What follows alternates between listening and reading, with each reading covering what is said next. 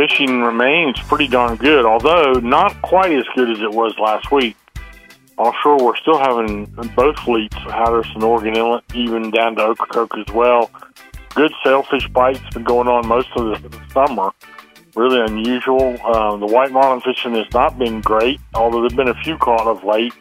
Blue marlin fishing has been pretty darn good, and um, I just saw catches of three to five flags in the riggers would be more regular over the weekend, where last week there were some double figures, quite a few of them actually. So uh, good bill fishing, some small dolphin in the catches or mahi, mostly almost entirely bailers of blackfin tunas, and we're looking for you know a, a wahoo bite to continue. Man, some of them have been big, and down in Hatteras they've got that wired. They're the wahoo capital of the world down that way. Closer to the beaches, good drum fishing outside the inlets, uh, along with some ribbon fish and some Spanish mackerel as well. A few king mackerel in some intermediate catches. Uh, back in the sound, the drum are back there as well. Big drum uh, on the shoals late in the evening. It's been good.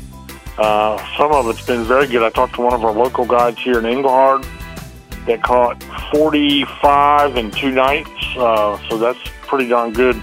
All catch and release, all up there, those big red drum.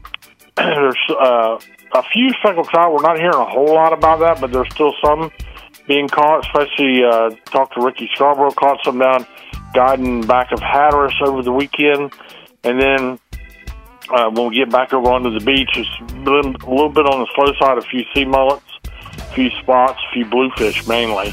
And then, if you're lucky, a drum, a few big drum on the piers, a few puppy drum on the piers, even a few black drum are being caught in those surf and pier catches. So there's plenty of variety in the catches.